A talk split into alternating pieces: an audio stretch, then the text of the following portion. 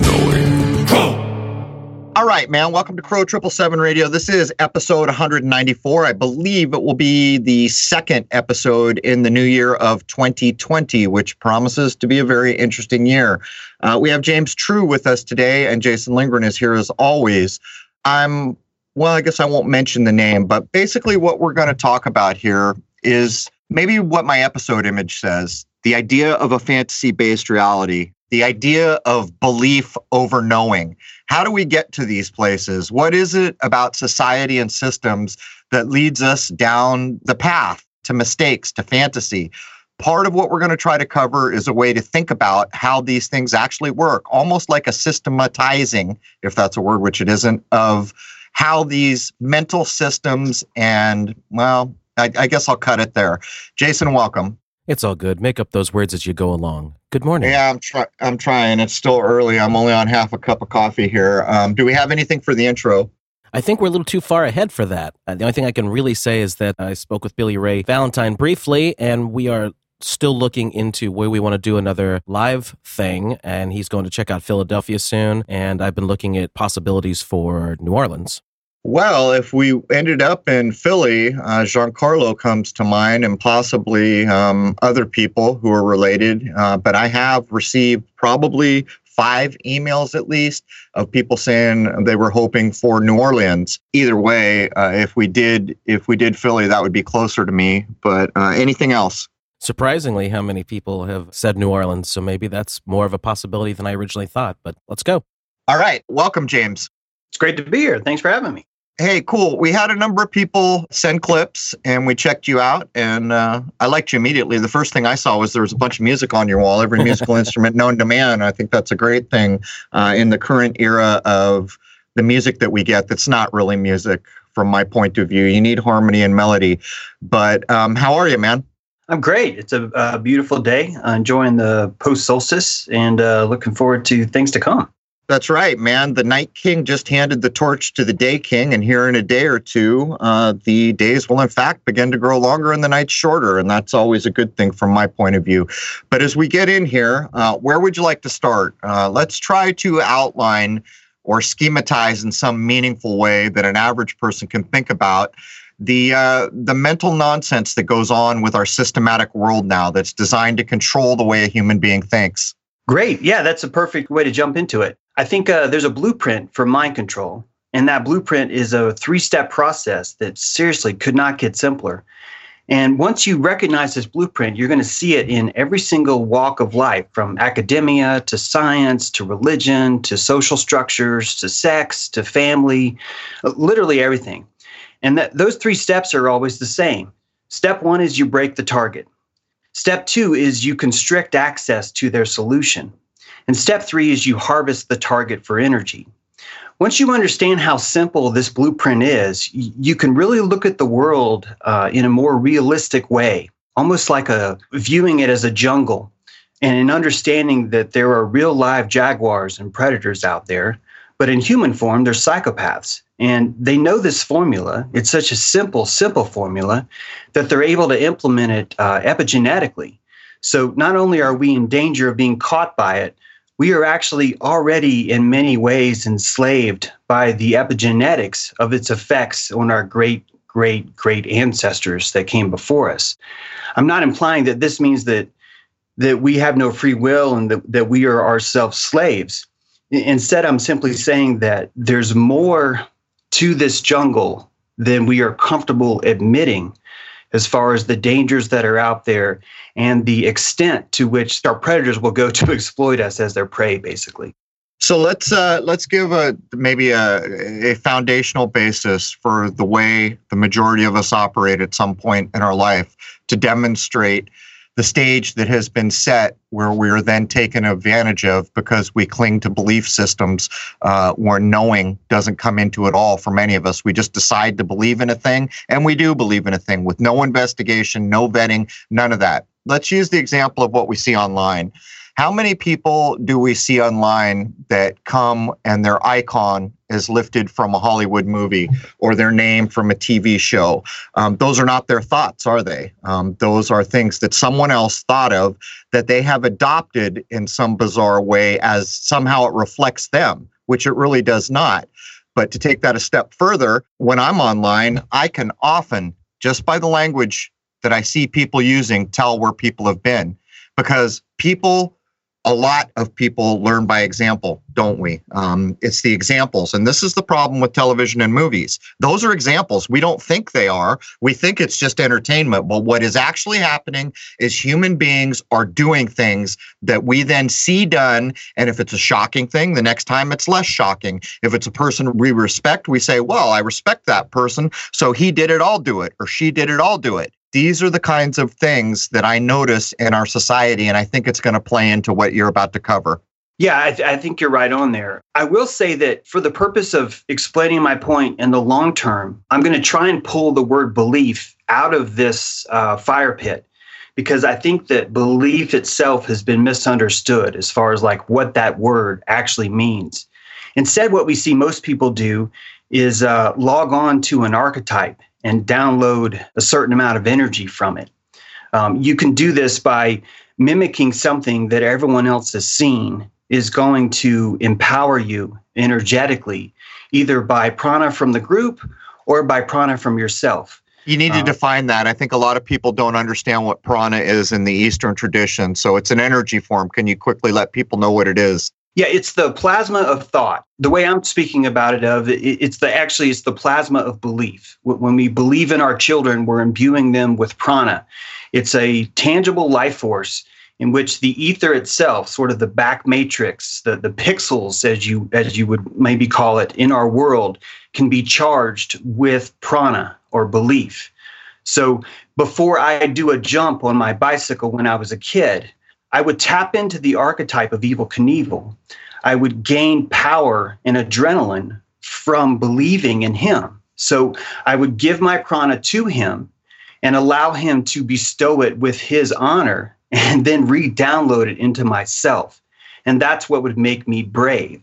So this is why I'm starting to explain why belief is such a different notion than thinking or quote, quote, knowing, the concept of what we call knowing something right now. Let's take a look at belief for a moment, because I've said so often belief is the enemy of knowing, but what I'm referring to is how belief is misused in the modern age, how it's used against people, because it's pretty clear that if you just decide, okay, I'm going to believe this thing, you can be taken advantage of because you haven't examined it. You don't know if there's value. You've just decided to do this thing. But if we go back to the roots of the word, it's quite possible that the original, before it became kind of perverted in the modern sense that we see it used so often, maybe be like a leaf, the idea of a tree, a living thing, something like that. And I think that's more where you're headed. I think you're headed away from how we see it misused so often in the modern era. Is that correct? Yeah, that's right. It's a form of impotence. When society attacks the notion of belief, this is like an atheism sort of approach to gelding us psychically. It's basically telling us that to even have beliefs becomes wrong because we don't have enough judgment, for example, or we don't have enough X quality or Y quality to make those kind of decisions. The expert is the perfect example of this. Someone who's wearing a white tribal lab coat, because he's wearing that lab coat and he has these scripted credentials, he's now bequeathed an allotment of belief that he can then extract and give to the disciples as they see fit. And then something very, very important happens. Very, very important. The placebo effect. Society hides our true power behind this word placebo. And because we believe in the ritual of the white lab coat and the administrator giving us that, it actually allows us to unlock the healing belief inside of ourselves, because we've been given a ritual exterior to us that allows us to constrict or to tap into our own power. This is what I meant by the 3 steps of mind control, that first you're breaking the target, second you're constricting access to a solution, and third you're literally harvesting the energy from the victim. So I think part of the tricky nature of what we're about to cover here is it's almost like there's gradations of the idea of a word that we say is belief. And we've already gone through a couple versions of it, but this is going to be tricky. It's like when I was younger and I was about to do a thing, you used Evel Knievel. I don't know if that's the best example, but I get where you're going there. I would do a thing. I would picture it in my mind. Like we used to play a game for hand speed. We got it from that old TV show, Kung Fu, where we'd see who was the quickest to pull the pebble out of someone's hand. I learned to get very good at it, and the way I did it was I would picture myself snatching the pebble before I did it. I suppose we could think of that as a form of belief. Like, I'm picturing this, I believe I can do it, then I do it. But that's maybe an entirely different idea of belief than saying, as you were pointing out, this dude with the mantle of authority wearing the white lab coat, he told me this thing, so I'm going to believe it. Those are almost polar opposites of the same word. The whole white lab coat thing, though, that's something that is played upon. It's a good example because that archetype has been set up in the minds of the masses. So it's something that now that they've established that, and this is a concept that's reused over and over and over again, that they can keep playing on. They know if they have a guy in a white lab coat telling you something, the vast majority of people are going to believe it, whether it's complete bunk or not. Well, yeah. It's also inserted in, let's give an example. It's been inserted into common culture through media. Let's use Gilligan's Island. Well, there's the professor. He may not be wearing the white lab coat, but he's still carrying the mantle, isn't he? If there's some scientific knowing that has to go on, he's your man. He'll make you a coconut phone. He can't get you off the damn island, to make a pun. But my point is there is the idea being imbued in you that this is the professor. Whenever something science in nature comes up, he's your guy. And this is the indoctrination into that kind of archetype. Yeah. The only sort of clarification I'll put, and all of us are explaining this right, this is a very difficult distinction to make. The only clarification I would put is the reason why I want to keep belief out of the pit is because it's literally the source of our power. The source of our egoic field comes from this sense of what it is that we believe in. And so if you will look at politics, or actually justice is an even better example. If you were to all of a sudden introduce a court or someone in a black robe to someone who believed in justice, what's really happening is a form of paralleling. Someone is introducing an idea that looks like justice, and therefore it creates a magnetic field around it where you're supposed to either believe in that system or be told that you do not believe in justice at all. So it's a form of hijacking your internal plasma through this dogmatic approach, which is disguised under this notion of knowing, of gnosis, which is, I think this is why it gets so confusing to start to try and you know, pull this apart and look at the anatomy. Well, I'd also suggest that the modern control system is all based on these archetypes now. They're so good at getting these ideas into people's minds that they've got this whole base system set up and ready to go. And what people like us do, we're trying to deconstruct that and get people to think for themselves and not just blindly trust. Well, I think what James just said should be a little further defined. It's a critically good observation. I call it the binary trap. What he explained is almost like an official source of some sort that's wearing the mantle of authority gives you a choice. You're either with me or you're against me. That's a false dichotomy. Those are not the only options in the world. But you see, the system gets us to buy into the authority idea. So even if we go against the authority, then we've still fallen into the binary trap. I mean, that's kind of what you're getting at, right, James? Yeah. And in fact, it becomes impossible for you to even express your own prejudice, your own belief, right? Because the moment that you try and speak out against the image of belief, you were then called a hater of that image, which has been, it's just a sigil work, right? This is exactly how sigil work works, because you're able to charge an object with the ideal of something. Therefore, anyone who objects to that object is actually objecting to the ideal. All of these are symptoms of mass population. If we were decentralized, if we had a smaller tribal archetype, none of these things would be happening to the degree that they do, and they would have to become more of an impersonal enslavement in order to control the mind. Right now, it doesn't have to be personal. It can all be done through archetypes. They're sort of like the chopsticks, you know, to get into our head.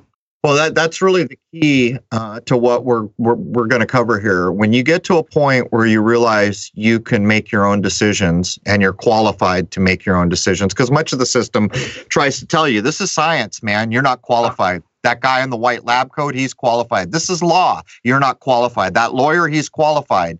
And in a way, that's, again, the binary trap. But you see, when you get into a system that approaches you and tells you either you're for the law or you're against the law, there's the binary trap. So how is it that a reasonable person can't say, well, wait a minute, is there more options than that?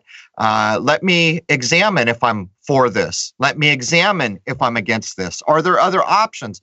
But immediately in this binary system where the trap has been set, a person who does that is viewed as unreasonable. But you see, this logic flees the scene. That is not unreasonable for a human being to take that tack. Do you see where I'm going here? Yeah, well, that's step one. You've exactly described the purpose of step one for this blueprint of mind control, break the target. The key is they have to break the intuition of the individual so that they no longer trust themselves. The loss of trust is a form of self-evacuation. You're pulling a cork out of your force field of self-belief. It's, believe it or not, it's your egoic force field. And you're draining yourself in public while the public is giving you virtue for it. The public is literally rewarding you for embracing your ignorance and declaring that there's no way that you would have the authority or discernment or could be trusted to come up with a decision yourself about vaccines or about government or about war or about justice or about sexism or racism. All of these tactics are psychically gelding you. They're cutting your balls off from the moment you're five. And they're doing that so when the time comes, when you have to make your decision, should I go to war? Should I enlist in this army? You're not going to have enough forethought in yourself to believe that you may have the decision and not someone outside of you. That's literally breaking the target, step one. That's right, because if you choose not to go to war, then clearly you're not patriotic, and the binary trap is snapped on you. But the things you're talking about, a lot of people in the West are going to be thinking it's mumbo jumbo hocus pocus, and I'm here to tell you it's not. The idea of prana and the idea of chi can be your reference points. For hundreds and hundreds of generations, there are places in this world that utilize these ideas. Whenever you hear the idea of a dragon, that's symbolizing in many of its uses the idea of energy, the so-called ley lines. It goes on. We're talking about human energy, and that's a thing that's been removed from the Western way of thinking. But I will point out to you wholeheartedly, go online and look at some Kung Fu master who breaks a board from 3 inches away. They will tell you that he's tapping into his inner chi. They'll even tell you that it's located so many inches above your belly button. These are the energetic ideas, and you can't really put a solid framework around them in the way the West wants you to. Well, this is black, this is white. Doesn't work that way. But from my point of view, the energies that we're referencing here are undeniable. They just have never been, these ideas are not prevalent in the West, and therefore they're used against us. And that may be the basis of the road we're going down here. James, what do you think? Yeah, I would say that the ether has been petrified into materialism. When you petrify the ether and you turn it into a vacuum, for example, in which even the sound itself cannot escape, you are creating a system where the mind cannot fathom how their own power, their own belief could ever outstretch from outside the body and transmit to something else.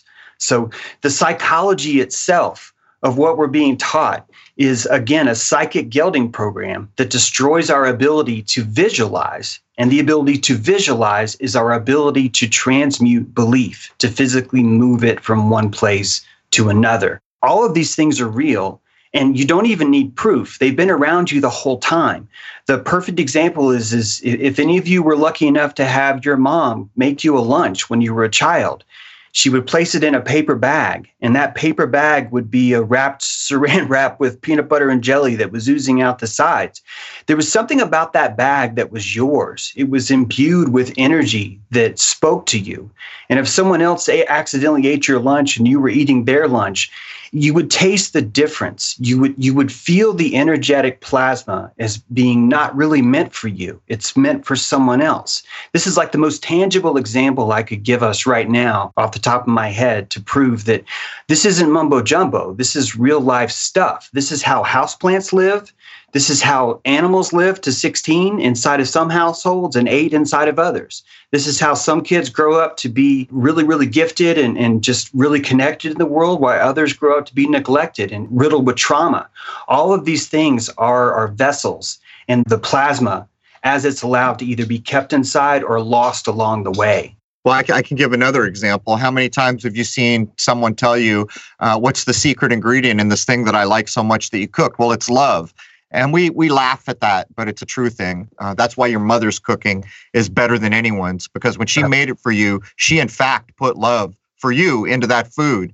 And though you may not taste it in the materialistic way that we tend to do things in the West, I confirmed for myself that this is a true thing. As a matter of fact, I have a chef degree that I never used, but when I cook, I always remember that I'm putting my intention into this food. But here's maybe a bit more. I'll give an example so to hopefully bridge the gap, because here in the West, it's hard for people to think about the things we're pointing out.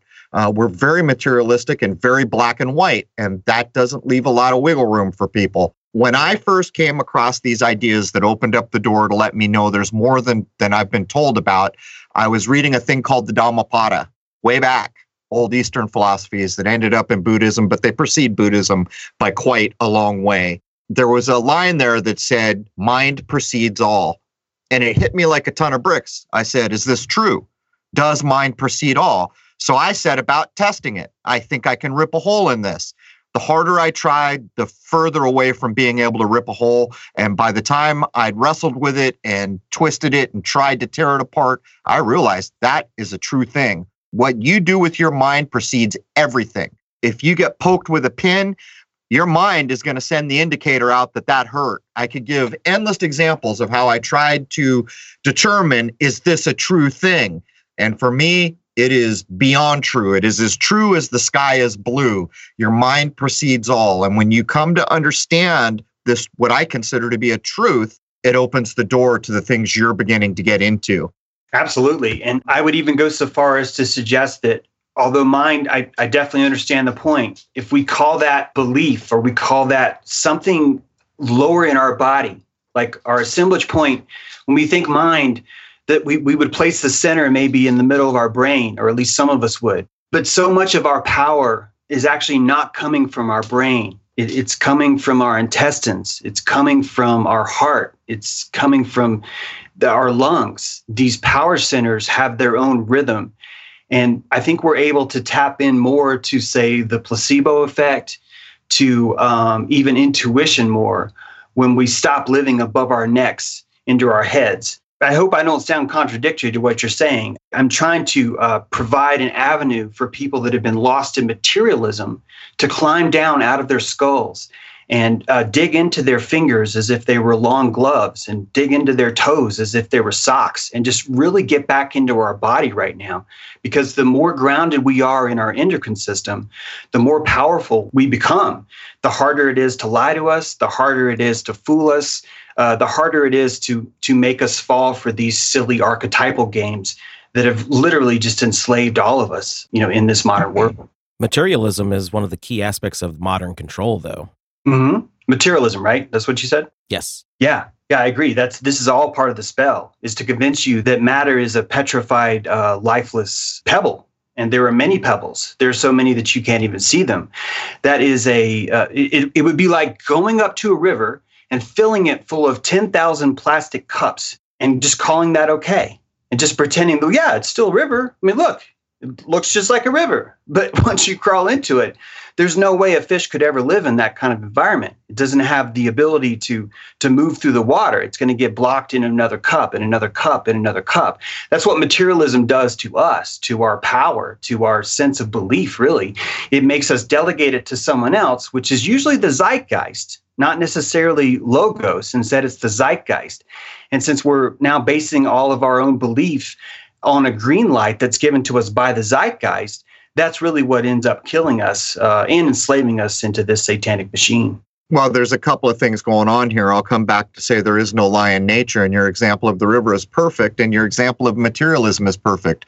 The vast majority of all materialism we currently see is based in artificiality, and that's what you pointed out in the river. There's a huge difference between the natural water that should be there and the artificial cups, but that could be blown out in any direction in the material existence, like right as we come into Christmas here.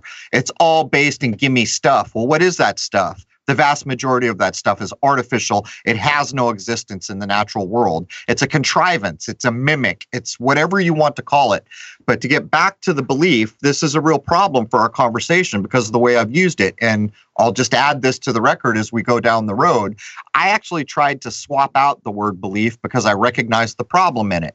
We didn't have two gradations of belief. When I wanted to snatch the pebble, I visualized it and I believed I could do it and then I did it.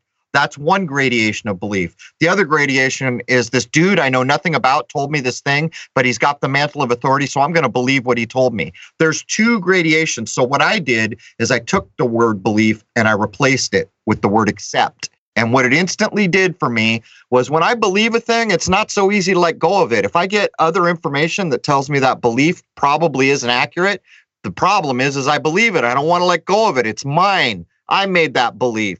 But when I use the word accept, something changes. Now I accept it for now. It's in my back pocket, in my accepted pocket.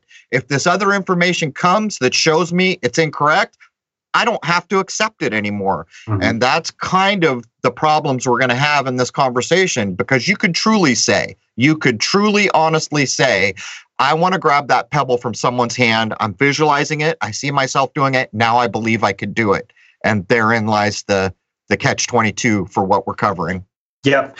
I would even maybe suggest the word following. It's not that many of us believe someone else as much as we follow someone else. Good point. And we're doing that more for serotonin because you are rewarded by having the right archetypes. You know, when we grow up, I grew up in the South. So to me, the Dukes of Hazzard were like the badass, the best archetype you could ever have. It fits heritage, it fits freedom, it fits sovereignty. It's just all this cool stuff. But that archetype is problematic when you go out West and then you try and express your love for the Dukes of Hazzard in California. Then all of a sudden you're a racist. There's this following, there's such a pressure to follow the dopamine that this is really the magic of fashion, guys. It's sort of a tangent, but I swear this actually explains it. Because if you really think about the power of black magic fashion, you truly understand how archetypes work as fashion. The perfect example of this is picture a war. You have two sides. Each of them are in a trench. They're making a decision to kill based off a fashion decision of the other person. No one's yelling across the field, out of the trench, "What is your socioeconomic philosophy as it pertains to God?" And then shooting based on that answer. It's purely based on what is the fashion decision that this person made this morning. That's how I'm going to base my homicide off of that. That really shows you just how brutal and just how deep the serotonin programming goes and why followers are prone to go. It's because of this crook and flail of mind control. The crook would be the gentle hook that pulls the sheep out of the briars. The flail is basically the club. It's beating the crap out of the sheep until he moves. Both of these are techniques that they use to control us. And it's so effective that it leads us to think that the opinions we have are legitimate, thought out, accurate, scientifically correct, and sound. And none of them are. This is all fashion decisions. Such a good point. I mean, that whole idea could put Monty Python out of business. It works on so many levels, but you can even take it further, can't you? What's a flag? A flag is an extension of exactly what you're talking about because it creates the us and them and the false dichotomy and the serotonin and the pride in you because you belong to that group. We could take it to sports. It's no different. This is my team. That's your team. It's us and them all over again. But the fashion thing is critical, and they've even written songs. What about David Bowie's fashion? What the hell's he talking about? He's talking about what you're talking about. I remember some years ago, there was all this to-do about some new woman's shoe. And when I asked, well, what's so special about it? Why does it cost so much? They informed me because the sole is red. And I said, well, wait a minute. So the thing about this shoe is the soul, which most of the time you can't even see is red. That's what makes it special. And that was basically it. There were other minor differences, but that red sole on that shoe was being used as exactly a device, basically. I don't know. Can you call that a sigil? I don't know. We're starting to get into these ideas, aren't we? Where all of a sudden shoes with red soles have this power that all these other shoes don't have.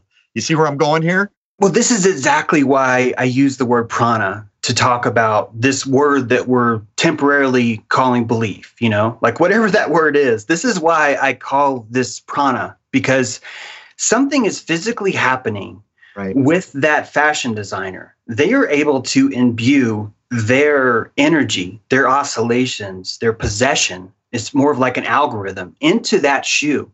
And the other person, here's why logic means jack right now, because that other person looks at that shoe and tries to build a matrix. They try to build a ladder up to that shoe to explain why it's $5,000. And the answer that their logic fills in is because the soul is red, silly. And then everyone around them now is able to go, oh, thank God. Oh, thank God we have an answer now. I was so afraid you guys were going to make me say because I believe in it. I don't want to be held responsible for what I believe in. I'm looking for Jacob's ladders here, guys. I just want to advance. I want someone to tell me what's hip so I can turn around and explain why something else is hip and utilize this last archetype as a freaking stilt. And the taller the stilts you have, the further you go up. And the downside of that is you end up with this pedestal mind control, where as you climb up to the top, the last thing you ever want to happen is fall down. So you will literally lie, cheat, steal, kill, murder, commit pedophilia, do anything you can to stay on top. So I'm going to tell a non-truth here to make a point. I really needed to know why these red shoes were so special, so I got some to examine. Not. And I looked into the soul and I found there were human being magnets hidden in the soul. Not. And so then I began to understand, oh, there's human being magnets and they don't work on all human beings, but man, some human beings cannot break free of the human being magnet imbued in that soul. So there's a non-truth to make a point that I know you can expound on, because I'm trying to communicate to people who are new to the idea of energy or prana or chi or any of the ideas that used to be in our world that explain these energies we no longer recognize. In fact, that red soul was imbued with something, right? It's not tangible. We can take the soul apart and we really can't find the human magnet I just lied about. It's not there, but yet there is in fact a form of human magnet imbued into that soul. Doesn't work on everybody though, does it? To really take this point home, I want us to picture that there's these things called malls. That is true. And you're walking through a mall and you see this woman in leopard pants. And they are the tightest velvet leopard pants you can imagine. And this woman has an ass bigger than a truck. Yet she's carrying herself like the Queen of Sheba. She has the posture. She has the nails. She has the hair. She has the mask, right? She has the mask of the voodoo that transforms her into this walking Cleopatra Sheba archetype. Now, I can look at her and not see that at all. Like, I might see that and not see that at all. But part of me has to recognize how much prana and power she's able to imbue by encircling herself in this egoic field that makes her feel that way. It makes her feel that way so much that she can wear this in public and gain power from it. She can hunt men and eat them alive that night for dinner. And it is a power that she has, which is a placebo. She's able to tap into that archetype. She's doing the opposite of what Zeitgeist does. She is finding that plasma and power within herself, and she's able to empower from it.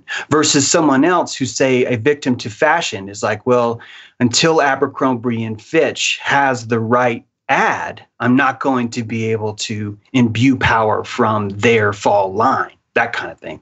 Right. So the woman in the mall, if we want to be honest about this, is damn near every one of us. We all have our version of what you just described. Each of us, very few of us do not.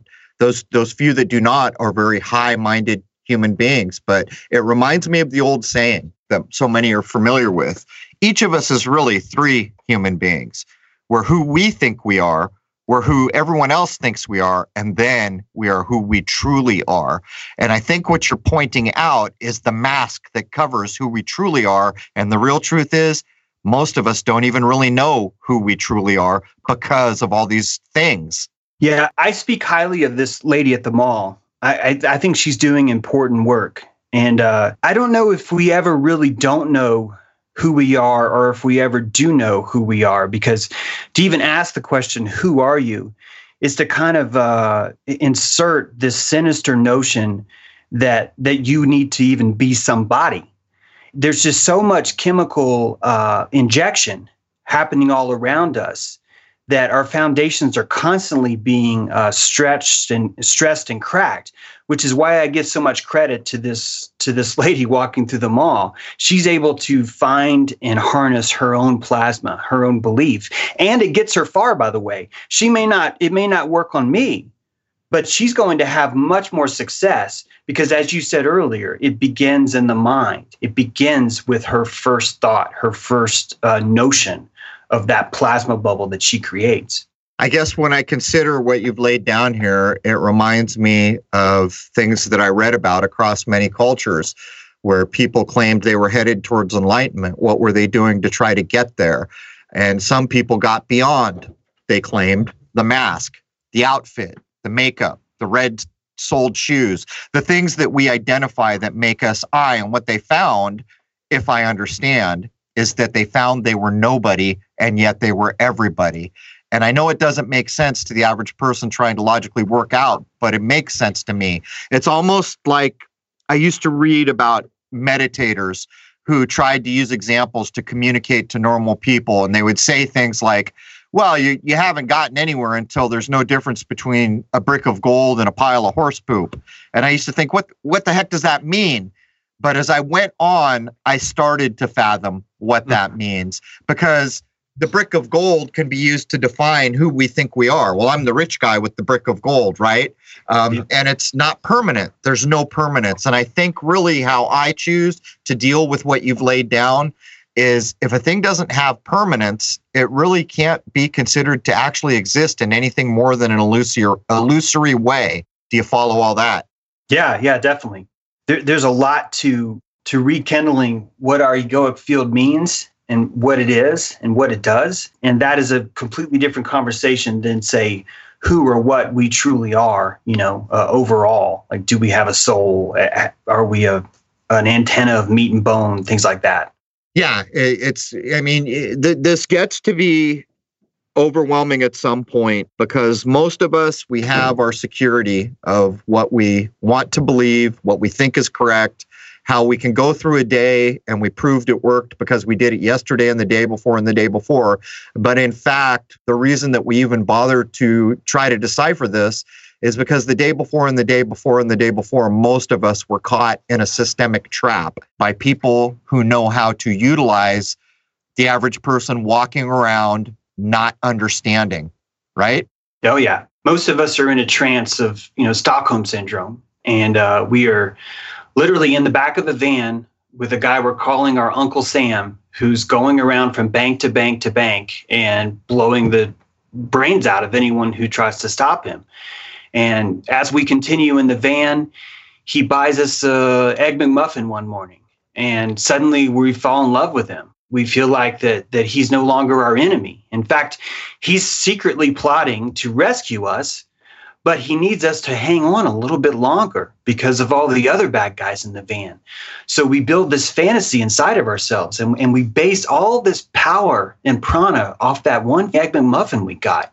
And we're just completely convinced that it's going to be okay, that it's going to be okay.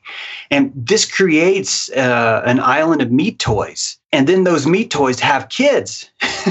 And then those kids have more kids. And we are the children of those kids, of those meat toys. And this is why, to truly understand our condition, the best sigils you can use are going to be in nature. you're going to have to look a lot more at raw nature and what prana is as it's exuded from, say, an eagle or a bear or a raccoon. It's only then can we truly understand just how freaking whacked we are because of the Stockholm Syndrome.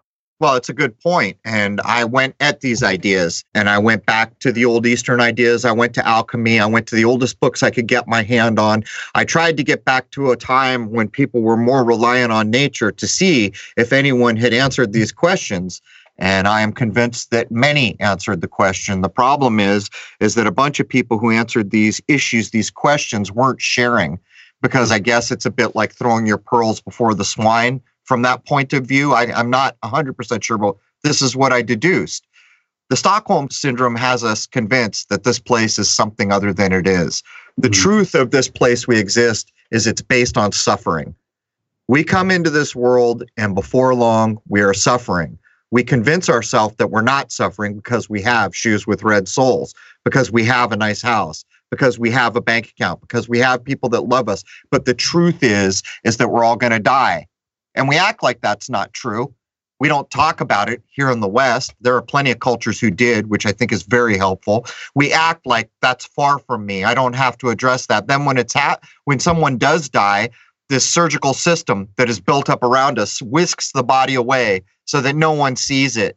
And then it's taken to this place nobody knows anything about, and it's burned up, or anything happens. And even if it's not burned up, it's stuffed in a box. And then we all go, for the most part, and we see a box get put in the ground, or this canister of ashes, never having had to face the truth of the suffering of this place. We're all going to die. It's a true thing. And I spent a lot of years trying to convince myself that I was going to die. And when I finally did convince myself that I was going to die, it's scary at first. And then you begin to realize, I'm no different than anything that's ever been here. All created things will see their end. And the problem is that death has been misconstrued as if it's some foreign thing, some fearful thing. It's going to happen to every living thing that ever existed in this system. So, I mean, to what degree do you feel the suffering and the truth of where we are plays into what you're getting at by those who know the truth? I agree with all that. I would probably even break suffering down even more into the word constriction. That it's constriction that enslaves the world more than, say, the instrument of suffering. And constriction allows suffering to extract prana. So there's like a Watiko, this moral cannibalism that we're all suffering from that's in the world. And it's causing us to mutilate each other because we don't know what happens after we die. This amnesia has been installed in us on purpose. It creates this limbic reaction in us where we have like shortness of breath, but like all the time, we just don't know it. We're literally living in like a short breaths from the moment we're born to the moment we die because we have this amnesia. We're afraid of something that's happening. The amnesia is really important. It's just as important as the materialism. There's a technology to bones. In fact, I should probably just leave this topic here because it's such a huge topic that we could do a whole show on it, even more, like weeks and weeks of this. But there's a technology to bones. And by keeping them in a box surrounded by air, they're not able to absorb into the ground and empower you. So when we think we die, we think we ended.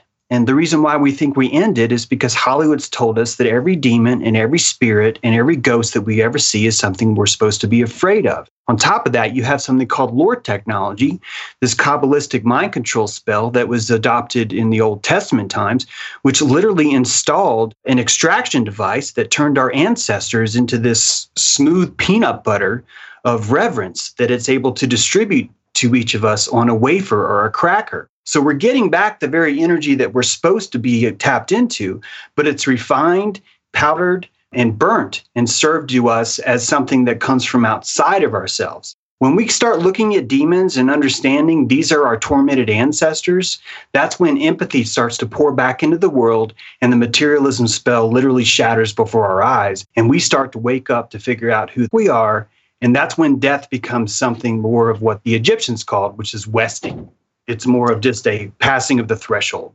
Right. No word for death at all. I'm very familiar with what you're laying down, but let's point out even the system is so perverse as to have put amplifiers on these things that we're addressing. Like a couple days in a row, I had to turn on the television to grab my news. I wasn't logged on because I needed to know what the weather was going to be like today.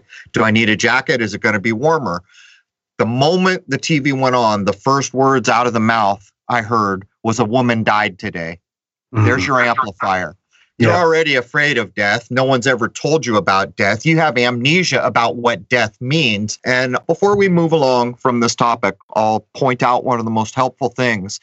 I read about these guys who one of their early traditions was to meditate on death, to admit to yourself that you're going to die and start to visualize that moment. Become familiar with this thing we act like is never going to happen, that we're afraid of to the core of our being. And I did these things.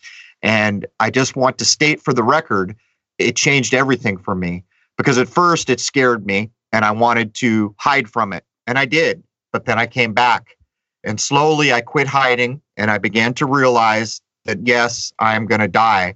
And I can visualize what that's probably going to be like.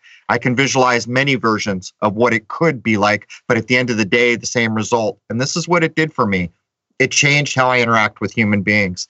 I realized every person I see, they may be doing something I don't care for, but I know damn well they're suffering just like I am, just like everybody is. And what's more, they're going to die. And everyone they ever loved is going to die, and I'm going to die. We're all the same in this place.